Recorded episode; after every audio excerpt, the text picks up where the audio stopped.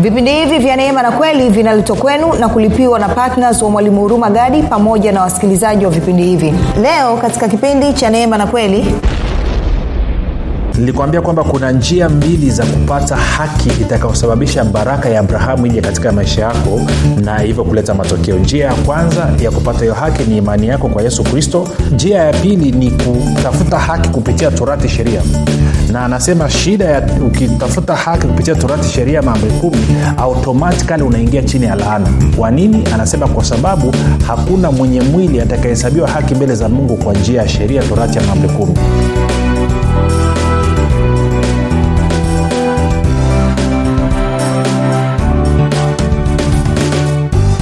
Popote pale ulipo rafiki nakukaribisha katika mafundisho ya neema na kweli. Jina langu naitwa huruma gadi nina furaha kwamba umeweza kuungana nami siku ya leo ili kuweza kusikia kile ambacho kiko mbele yetu.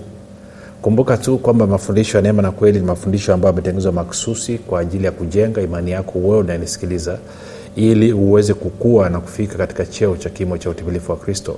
Kwa lugha nyingine mafundisho haya yametengenezwa katika namna ambavyo yatakupatia maarifa maarifa kama ya mwana wa mungu yaani yesu kristo ili ufikiri kama kristo uzungumze kama kristo na uweze kutenda kama kristo. Zingatia kwamba kufikiri kwako kuna mchango wa moja kwa moja katika kuamini kwako. Ukifikiri vizuri utaamini vizuri. Ukifikiri vibaya utaamini vibaya. Kwa lugha nyingine ukifikiri na ukaona kwamba hauwezi ukajanrudia ukifikiri ukaona kwamba hauwezi hivyo utaamini kwamba hauwezi. Lakini ukifikiri ukaona kwamba unaweza basi utaamini kwamba unaweza. Na ukiamini unaweza utapata matokeo kwa hiyo ni muhimu sana ukabadilisha kufikiri kwako ukafikiri vizuri na kufikiri vizuri ni kufikiri kama kristo. Na ili uweze kufikiri kama kristo basi ndio maana tumekuandalia mafundisho haya neema na kweli mafundisho ambayo ametengenezwa makususi kabisa kwa ajili ya wanafunzi wa kristo ili kukusaidia wewe uweze kufikiri kama kristo. Asante kwa ajili ya wale wote ambao wamekuwa wakishirikiana nasi katika kufanya maombi na katika kusapoti vipindi vya neema na kweli na katika kuhamasisha wengine kuweza kusikiliza vipindi vya neema na kweli. Uh, kama ilivyo ada ni, ni, nataka nitoe kwanza ombi. Kumbuka tumeanza tunashirikiana maombi huwa nawashirikisha maombi na kuwa leo ni siku ya jumatatu basi ningependa nikushirikishe ombi ambalo tutaomba tutasimama kwa ajili ya vipindi vya neema na kweli na wasikilizaji wa neema na kweli. Na tunapozungumzia wasikilizaji wa neema na kweli ni pamoja na wewe mwenyewe unayenisikiliza. Hivyo ni muhimu sana ukashiriki katika maombi haya. Hivyo basi tafuta karatasi eh, na kalamu ama daftari na kalamu ili uweze kuandika ili ombi. Ombi letu linatoka katika wakolosai mlango wa 4 mstari wa 12 wakolosai 412 anasema epafra aliye mtu wa kwenu mtumwa wa yesu kristo awasalimu akifanya bidii siku zote kwa ajili yenu katika maombi yake ili kwamba msimame wakamilifu na kuthibitika sana katika mapenzi yote ya mungu. Kwao paulo anaelezea kwamba huyu epafra alikuwa ni mtendakazi pamoja na paulo. Kwa hiyo anasema paul, uh, epafra yuko katika maombi kwa ajili ya watu wa, wa kolosai kwa tunapata ombi letu pale kwao nataka nichukue ni, ni, ni ombi hilo.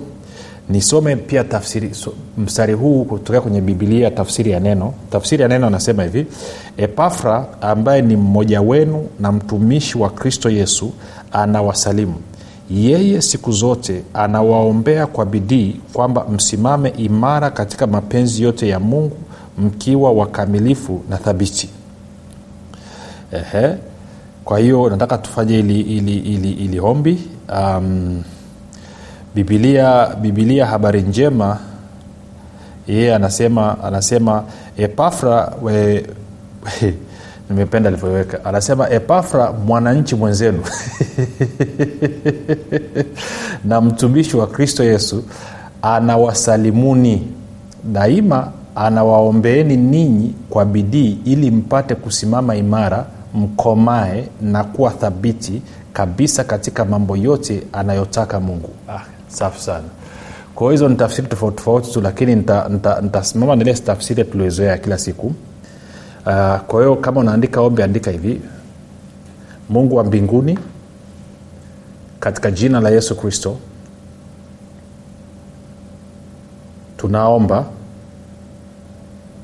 wasikilizaji wote wa vipindi vya neema na kweli ama wasikilizaji wote wa mafundisho ya neema na kweli wasimame wakiwa wakamilifu na kuthibitika kabisa katika mapenzi yote ya mungu. Tunaomba wasikilizaji wote wa mafundisho ya neema na kweli ama wanafunzi wote wa mafundisho ya neema na kweli wasimame wakiwa wakamilifu na kuthibitika kabisa katika mapenzi yote ya mungu. Kwa kuwa mungu wa mbinguni katika jina la yesu kristo tunaomba wasikilizaji wote wa mafundisho ama wa vipindi vya neema na kweli wasimame wakiwa wakamilifu na kuthibitika kabisa katika mapenzi yote ya mungu. Na hilo ombi tumelipata toka kwenye wakolosai 412 kama unavyoona maombi sahihi ni yale ambayo tunayapata toka kwenye nyaraka za mitume. Haya maombi ya kwamba tunang'oa e, kisiki cha mpingo tunang'oa sijui roho ya mbwea tunang'oa e, hizo ni hadithi za linacha hayamjengi wala kumsaidia mtu aweze kumfanania kristo basi baada ya kusema hayo nataka tuendelee na somo letu. Somo letu linasema uh, linasema uh, baraka ya abrahamu pamoja na um, na maisha ya mkristo. Na nikumbushe tu kipindi cha mwisho ambacho kilikuwa ni jana nilikuhabarisha kwa kile ambacho mungu ameniambia. Aliniambia kwamba nitangazie watu na kuwaalika ili tupate partners mia wa shilingi elfu kumi kila mwezi kwa ajili ya kusababisha vipindi vya neema na kweli kuenea na kwenda katika redio nyingine pia. Hivyo kama ulinisikiliza basi ningekuomba ufanye maombi na utafakari e, uone kama unaweza ukaridhia kwenye moyo wako basi ukaamua kushiriki katika kazi hiyo. Najua kwa pamoja wote tunatimiza hii kazi. Huwa nawaambia watu kwamba kama nakwenda kuhubiri injili kwenye jukwaa napanda jukwani lakini wakati napanda jukwani nina mtu labda aliniletea glasi ya maji ya kunywa.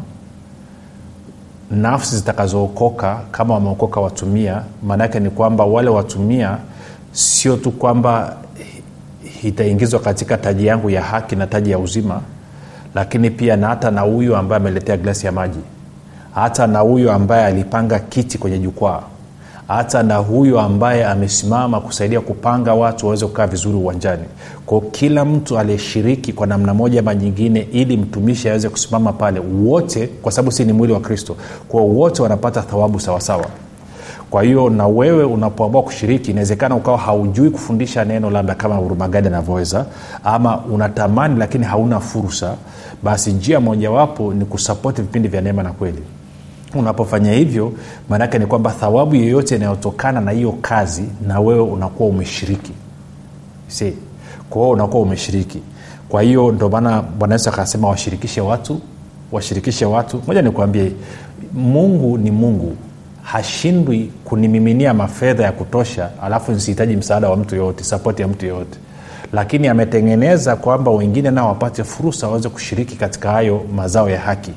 Kwa hiyo tafadhali zingatia hilo. Basi tuende galatia tatu moja kwa moja. Tunaanza msarulo wa saba. Uh, kabla sijasoma niseme hivi tumekuwa tukizungumza habari ya baraka ya abrahamu na, na, na maisha ya mkristo na nimekuwa nikisisitiza sana kwamba ili baraka ya abrahamu iweze kuja katika maisha ya mkristo mambo ili iweze kuja na kufanya kazi katika maisha ya mkristo ni lazima huyu mkristo awe ni mwenye haki. Na nikakwambia haki ni kuwa na uhusiano na mungu usiokuwa na dosari au kasoro ya aina yoyote. Na nikakuonyesha kutoka kwenye maandiko warumi 517 hii haki ni zawadi. Hii haki ni zawadi hatuifanyii kazi. Sasa lakini nikakwambia bibilia unavyoisoma hii haki ingeweza kupatikana kwa njia mbili. Njia ya kwanza ni imani iliyoelekezwa kwa yesu kristo na njia ya pili ni, ni, ni juhudi binafsi ni mwenendo wa kitabia na matendo ambayo yanatendeka kwa kujipima na sheria torati au amri kumi. Na nikakuonyesha kwenye maandiko kwamba haki inayopatikana kwa torati sheria amri kumi kwanza haimuhusu mtu ambaye ni mtu wa mataifa. Mtu wa mataifa nikakwambia ni mtu yeyote ambaye sio myahudi kwa jinsi ya mwilini. Na nikakwambia na nikakuonyesha kwenye maandiko kwamba mungu ametengeneza kwamba watu wote ambao sio wayahudi ama waisraeli kwa jinsi ya mwilini wanatakiwa kupata haki kupitia imani kwa yesu kristo. Na hivyo basi mungu akasema wazi kabisa kwamba hakuna mwenye mwili anayeweza kuhesabiwa haki mbele zake kwa kupitia sheria torati au amri kumi. Kwa nini? Kwa sababu sheria torati amri kumi ni takatifu na mwili wa mwanadamu ni dhaifu atakosea tu atazivunja tu hizo sheria. Kwa hiyo mungu akaweka mbadala mwingine. Na nikakuonyesha katika maandiko hasa ukienda kwenye kutoka ule mlango wa ishirini kwamba baada ya mungu kuwapa israeli amri kumi ambazo tunafahamu baadaye aliziongeza zikafika mia sita kumi na tatu pale pale katika mstari wa 24 mungu anamwambia musa mtanifanyia madhabahu ya udongo. Alafu juu yake mtatoa sadaka za kuteketezwa sadaka za amani na, na, na, na, na, na dhabihu zenu ili nije niwabariki. Nikakuonyesha kwamba israel baraka yao walikuwa wanaipata kupitia dhabihu na walikuwa hawaipati kupitia kutunza sheria amri kumi au torati lakini nikakwambia sheria torati amri kumi zilikuwa zina msaada. Pamoja na kwamba walikuwa hawawezi kuzitunza kwa ukamilifu lakini ziliwasaidia katika mwenendo wao wa kila siku. Na nikakwambia kwamba sheria au torati au amri kumi jinsi ilikuwa zimetengenezwa kumbuka zilianza kumi zikafika mia sita kumi na tatu zilikuwa zimegawanyika katika mafungu matatu makubwa. Fungu la kwanza lilikuwa linahusiana na uhusiano kati ya mungu na waisraeli alafu fungu la pili la sheria lilikuwa linahusiana na uhusiano kati ya mwisraeli na mwisraeli na fungu la tatu lilikuwa linahusiana na uhusiano kati ya mwisraeli na mtu wa mataifa ama mtu ambaye sio mwisraeli kwa hizi sheria na amri ambazo mungu alizitoa zilikuwa zina matunda lakini hazikuwa na uwezo wa kumfanya mtu awe mwenye haki. Hazikuwa na uwezo wa kumfanya mtu awe mwenye haki. Kwa nini? Kwa sababu watu walikuwa wanazivunja muda wote na hivyo mungu akaweka mfumo wa kupitia damu ama kupitia dhabihu sadaka za amani sadaka za kuteketezwa na sadaka za dhambi kwamba wanapotoa basi mungu anakuja anawabariki. Sasa shida ni kwamba watu wengi wa leo hii wa kristo moja wameingizwa chaka maanake wameaminishwa wanapata haki mbele za mungu kwa kutumia sheria. Na hii si kweli. Huu ni, ni, ni, ni, ni, ni, mtizamo ambao sio sahihi sio mtizamo wa, wa agano jipya. Uh, kwa sababu ukisoma maandiko yako wazi kabisa angalia uh, wagalatia tatu saba hadi nane. Anasema fahamuni basi ya kuwa wale walio waimani hao ndio wana wa abrahamu. Nane. Na andiko kwa vile lilivyoona tangu zamani kwamba mungu atawahesabia haki mataifa kwa imani lilimuhubiri abrahamu habari njema zamani kusema katika wewe mataifa yote watabarikiwa kwa hiyo nje nje ya imani kwa yesu kristo mtu wa mataifa ambaye ni mimi na wewe mtu ambaye sio mwibrania mwisraeli myahudi kwa jinsi ya mwilini hana namna ya kupata haki mbele za mungu ndio utaratibu ambao mungu ameweka. Sasa kwa nini nilisisitiza sana hiyo? Nilisisitiza kwa sababu kama hutakuwa na ufahamu huo kwamba haki uhusiano usiokuwa na dosari ya aina yoyote unaupata kama zawadi na hii zawadi unaipata baada ya kutia imani kwa yesu kristo maanaake ni kwamba baraka ya abrahamu mmoja haitakaa itende kazi katika maisha yako. Pamoja na kwamba umezaliwa pamoja na kwamba laana imeondolewa haitakaa itende kazi. Sasa ndio maana ni muhimu sana. Kwa hiyo nina, nina, nina maswali hapa watu waliuliza. Kwa hiyo nataka ni, ni tutayajibu E, katika wiki hii yote na kama tusipomaliza tutajibu pia na wiki ijayo. E, nigusie ni tu harakaraka maswali yanavyosema alafu tutaendelea na kile ambacho nataka tukizungumze katika kuyajibu. E, swali la kwanza mtu anasema kwamba mshahara wangu ni shilingi laki saba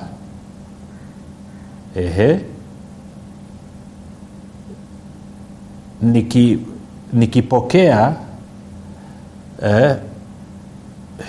Okay, anachosema ni hivi anasema mshahara wake ni shilingi laki saba. Anapopokea kwa sababu ya mkopo aliochukua benki anakatwa hela. Kwa hela anayobakiwa nayo ni shilingi laki moja na arobaini elfu. Anasema nifanyeje kuhusu kutoa fungu la kumi?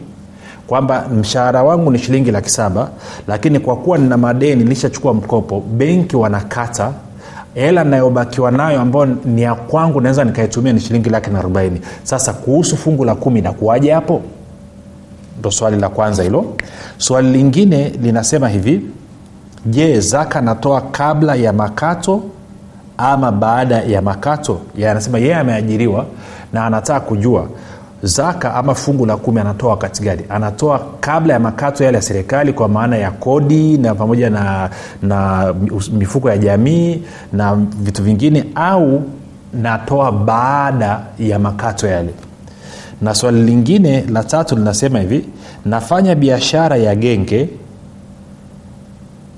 na kupima mkaa kwa hiyo anasema kwenye mkaa najua faida yangu ni nyepesi lakini kwenye habari ya, ya, ya, ya, ya kuuza genge faida yangu siijui. Anasema nachofanya nikipata hela jioni asubuhi naenda kununua mzigo hapo nafanyaje? Kwa hiyo anasema kwamba hana namna ya kupima ili ajue kwenye mbali ya kuuza mkaa hivi vitu kwenye genge hana namna ya kupima ili aweze kujua e, mapato anakwendaje hana rekodi hana nini. Kwa anasema hapo nafanyaje na hela yake akiipata jioni asubuhi ndo anamka nayo kwenda kununua mzigo mwingine. Kwa hiyo anasema hapo kuhusu zaka fungu la kumi nakuwaje swali la nne linasema kwamba mimi ni mfanyabiashara. Je zaka natoa kwenye hela ipi? Mtaji au ya kununulia mzigo au ya faida kwa hiyo anasema mi ni mfanya biashara kwa hiyo zaka fungu la kumi natoa wakati gani? Natoa kwenye mtaji natoa kwenye ya kununulia mzigo ama natoa baada ya kupata faida? Swali la tano ambalo limeulizwa pia na msikilizaji mwingine anasema hivi wapi ni sehemu sahihi ya kutoa zaka na ikiwa ninasali eh, kanisa la torati?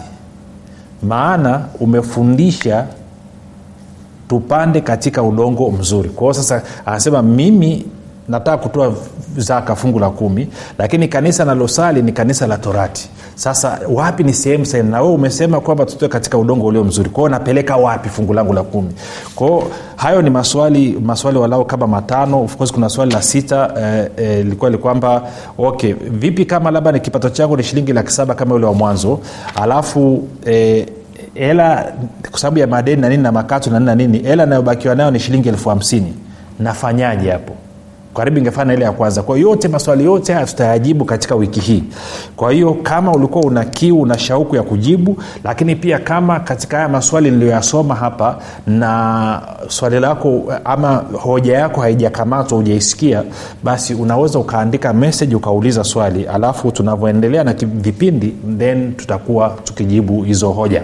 Sasa baada ya kusema hayo uh, tuko kwenye kwenye wagalatia mlango wa tatu nilikwambia kwamba kuna njia mbili za kupata haki itakayosababisha baraka ya abrahamu ije katika maisha yako na hivyo kuleta matokeo. Njia ya kwanza ya kupata hiyo haki ni imani yako kwa yesu kristo na ndio maana ule mstari wa tukisoma mstari wa saba mpaka wa tisa anasema hivyo galatia tatu saba hadi tisa. Anasema fahamuni basi ya kuwa wale walio wa imani hao ndio wana wa abrahamu. Na maandiko kwa vile alivyoona tangu zamani kwamba mungu atawahesabia haki mataifa kwa imani lilimhubiri abrahamu habari njema zamani kusema katika kusema katika wewe mataifa yote watabarikiwa tisa basi hao walio waimani hubarikiwa pamoja na abrahamu aliyekuwa mwenye imani. Kwa hiyo njia ya kwanza ya kusababisha baraka ya bwana ije kwako kupitia haki ni imani kwa yesu kristo. Njia ya pili ni hii kuanzia mstari wa kumi tena mpaka wa kumi na mbili. Kwa maana wale wote walio wa matendo ya sheria wako chini ya laana maana imeandikwa amelaaniwa kila mtu asiyedumu katika yote yaliyoandikwa katika kitabu cha torati ayafanye. Ni dhahiri ya kwamba hakuna mtu ahesabiwaye haki mbele za mungu katika sheria kwa sababu mwenye haki ataishi kwa imani. Na torati haikuja kwa imani bali atendaye hayo ataishi katika hayo. Kwa hiyo anasema njia ya pili ni kutafuta haki kupitia torati sheria. Na anasema shida ya ukitafuta haki kupitia torati sheria maamri kumi automatikali unaingia chini ya laana. Kwa nini? Anasema kwa sababu hakuna mwenye mwili atakahesabiwa haki mbele za mungu kwa njia ya sheria torati ya maamri kumi. Kwa nini? Anasema kwa sababu torati au sheria ya maamri kumi haikuja kwa imani. Na tunafahamu warumi 14 anasema kila tendo lisilo la imani ni dhambi.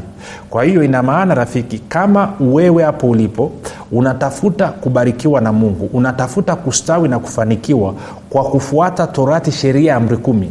Ni dhahiri kwamba umejiweka chini ya laana. Kwa hiyo unatakiwa ufanye unatakiwa uachane na hiyo urudi kwenye imani. Sasa tafadhali unisikilize. Mimi sielewi kwa nini watu wakisikia kuishi kwa imani wanawaza kuishi kiholela sielewi kwa nini wanaweza- kuishi kiolela. Watu wakishasikia tu hatuko chini ya sheria hatuko chini ya torati hatuko chini ya- amri kumi kitu cha kwanza nasema kwa watu wakafanya dhambi. No, no, no. ukiona unawaza hivyo kuna uwezekano mkubwa wewe hujaokoka. Hata kama ni mchungaji hata kama unavaa kola inawezekana haujaokoka. Ungekuwa umeokoka na unajua nini maana ya kuwa na uhusiano na mungu ungesikia kwamba kristo amekukomboa kutoka katika nini? Kristo ni- nini? Eh, kristo ni mwisho wa sheria. Ili kila amwaminie apate kuhesabiwa haki ili kila mwaminie apate kuhesabiwa haki mbele za mungu ungefurahi na kushangilia kwamba kile kitu ambacho kimekuwa kinakuangusha kila siku ambayo ni sheria kwamba imewekwa pembeni ili kusiwe na tashwishi yoyote. Ungefurahi kwamba sasa na uwezo wa kuhusiana na mungu. Na sikiliza kadri unavyotenga muda wako na kukaa mbele za mungu ndivyo ambavyo unazidi kumfanania mungu. Haiwezekani ukakaa kwenye maombi haiwezekani ukawa na fellowship una ushirika na mungu kupitia roho mtakatifu alafu ukawa ni mtenda dhambi. Ukiona dhambi na wewe kila siku una, unaomba rehema kabla ya kulala na unaomba msamaha wa dhambi unapoamka asubuhi na mnakuta kwenye ibada zenu. Maana yake kuna, kuna swali kuhusu uhusiano wako wewe na mungu. Kwa sababu haiwezekani ukawa una uhusiano wa kutosha ulioshiba na mungu alafu ukawa mtu wa kuanguka kila siku. Sababu kwamba unaanguka kila siku na kuomba msamaha ni kwa sababu uhusiano wako na mungu una itilafu. Kwamba umegeuza badala ya kuwa na uhusiano na mungu umegeuza uhusiano wa mwalimu mkuu na mwanafunzi. Umegeuza uhusiano wako na mungu umekuwa ni wanyapara na mfungwa. Na kwa sababu hiyo ndio maana lakini ungegeuza kwamba ni uhusiano kati ya baba na mwana ingekuwa ni picha tofauti kabisa.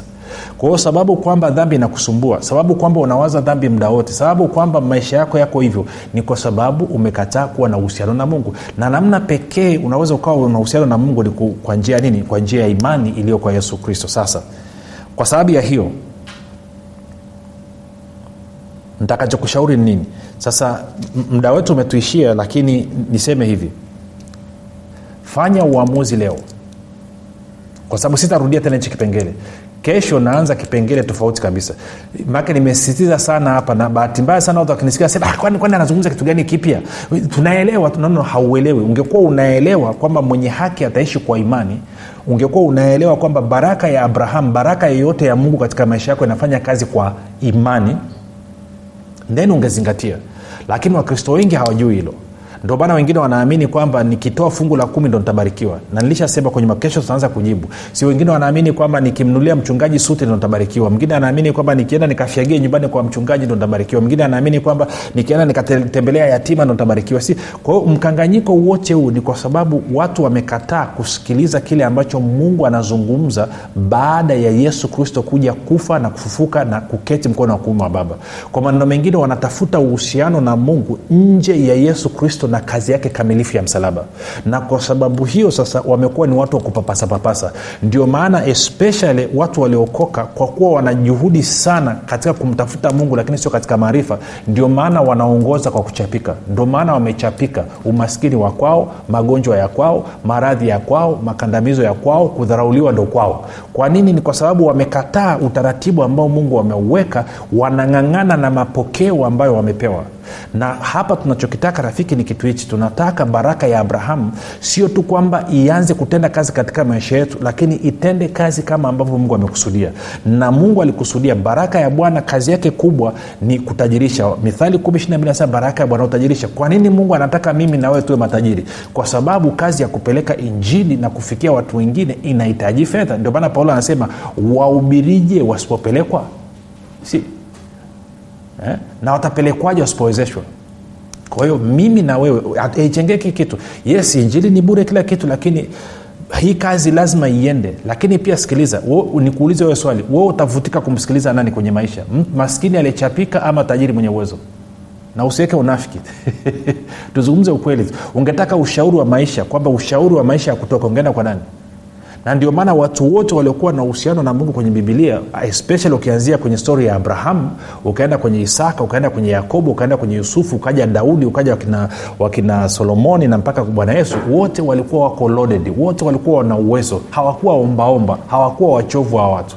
Sasa kumbuka ukimtoa ya wote hao walikuwa kwenye agano la kale na sisi bibilia inasema kwamba tumepata tuko katika agano jipya na agano letu ni bora zaidi kuliko agano la kale. Lina ahadi zilizo bora zaidi kuliko za agano la kale. Iweje leo hii inaonekana wakristo maisha yao ni duni kuliko wale waliokuwa kwenye agano la kale? Sasa hayo tunayajibu kuanzia kesho. Hata tupate mapumziko mafupi tukirudi tutamalizia unafahamu kwamba imani ni mtumishi asiyeshindwa? Unafahamu kuwa pasipo imani haiwezekani bali palipo imani yote yanawezekana. Zaidi ya yote unafahamu kuwa ni kwa kutumia imani tu ndio unaweza kuizima mishali yote yenye moto ya shetani. Majibu ya maswali yote haya utayapata ndani ya kitabu cha imani makini kilichoandikwa na mwalimu huruma gadi. Watu wengi waliosoma kitabu hiki cha imani makini wamepata majibu yao katika maeneo mbalimbali ambayo yalikuwa yakiwatatiza kama eneo la afya ulinzi uchumi na kadhalika. Na wengine walikuwa wanaona imani ni jambo gumu haliwezekani. Wameweza kuitumia imani yao na kupata majibu kiurahisi kabisa. Unasubiri nini? Kwa nini uendelee kuteswa na ibilisi? Piga simu sasa kupata kitabu cha imani makini. 7645242 au 6735242 au 7895242 nitarudia 7645242 au 6735242 au 7895242 ndiyo imani makini siri ya ulinzi ushindi na mafanikio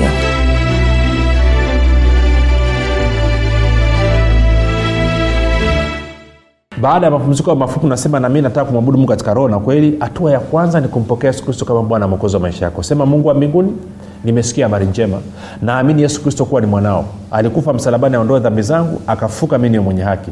Nakiri ya kuwa yesu ni bwana. Bwana yesu karibu katika maisha yangu.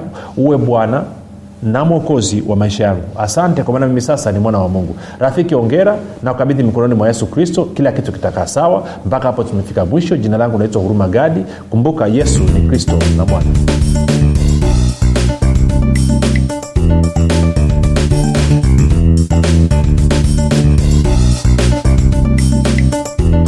ukisikiliza kipindi cha neema na kweli kutoka kwa mwalimu huruma gadi. Kama una ushuhuda au maswali kutokana na kipindi cha leo tuandikie message ama tupigie simu namba 7645242 au 6735242 au 7895242 nitarudia. 7645242 au 6735242 au 7895242 pia usiache kumfolo mwalimu huru magadi katika facebook instagram na twitter kwa jina la mwalimu huru magadi. Pamoja na kusubscribe katika youtube chaneli ya mwalimu huru magadi kwa mafundisho zaidi